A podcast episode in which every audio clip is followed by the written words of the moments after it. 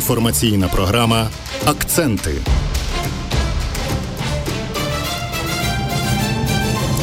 Розпочалася зустріч Рамштайн. Україна очікує на нові системи ППО. Переселенців та дітей загиблих героїв переведуть на бюджетну форму навчання. Тисячу автомобілів відправлять на фронт із Львівщини. Про це і не тільки детальніше вже за мить. Нам потрібна зброя. Засідання Рамштайн 6 розпочалося у Брюсселі на порядку денному посилення протиповітряної оборони України. Наш міністр оборони Олексій Резніков приїхав особисто. Глава Пентагону Ллойд Остін заявив, що українські військові змінили динаміку війни. Вони успішно звільняють землю, проте потребують ще більше допомоги. Україна після цього Рамштайну сподівається отримати нові сучасні системи протиповітряної оборони. До нас вже приїхала Айріс Т, американські насамси у дорозі. Акценти.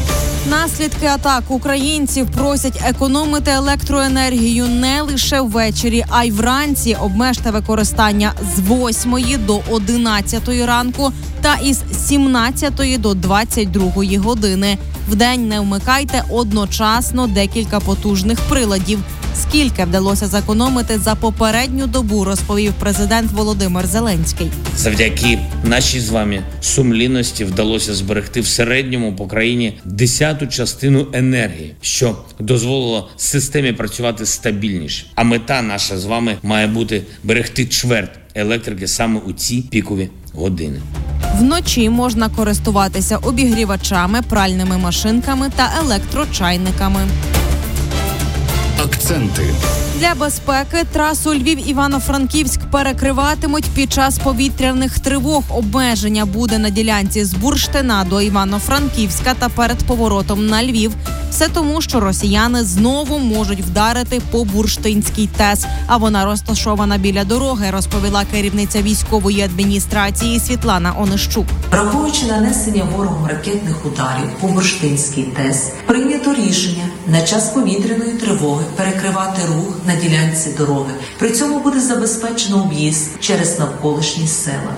Нагадаю, вчора росіяни двічі били по ТЕС на Вінничині, пошкодили обладнання. Туди долетіли дрони камікадзе. Акценти. Нові пільги дітей загиблих захисників переведуть на державну форму навчання у вишах. Така ж пільга буде для студентів з окупованих територій та переселенців. Так вирішив уряд. Крім того, усім вишам України компенсують гроші за студентів-контрактників, які не змогли оплатити навчання. Для цього уряд виділив майже 90 мільйонів гривень.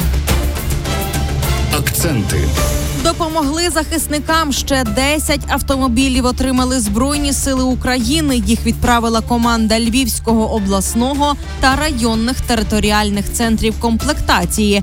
Це в межах ініціативи Тисяча автомобілів свободи. За словами головного військового комісара Львівщини Олександра Тіщенка, волонтери планують купити на передову тисячу автівок. Вони доставлятимуть гуманітарку і патрулюватимуть кордони. Ще ці машини допоможуть евакуювати людей. У кожному авто є бронежилети, аптечки та продуктові набори. Це вся інформація. З вами була Оксана Тучак. Головні акценти о 18-й. Акценти.